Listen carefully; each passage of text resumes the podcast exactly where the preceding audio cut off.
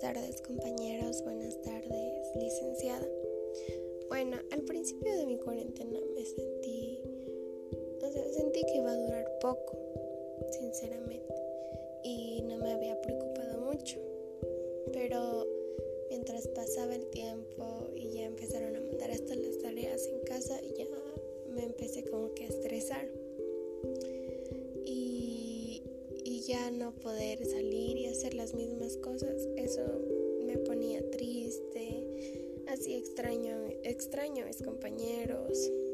y pensé que este año sí íbamos a tener clases presenciales, pero no. Entonces supongo que la cuarentena estuvo un poco difícil, pero con mi familia hubo más empatía y eso.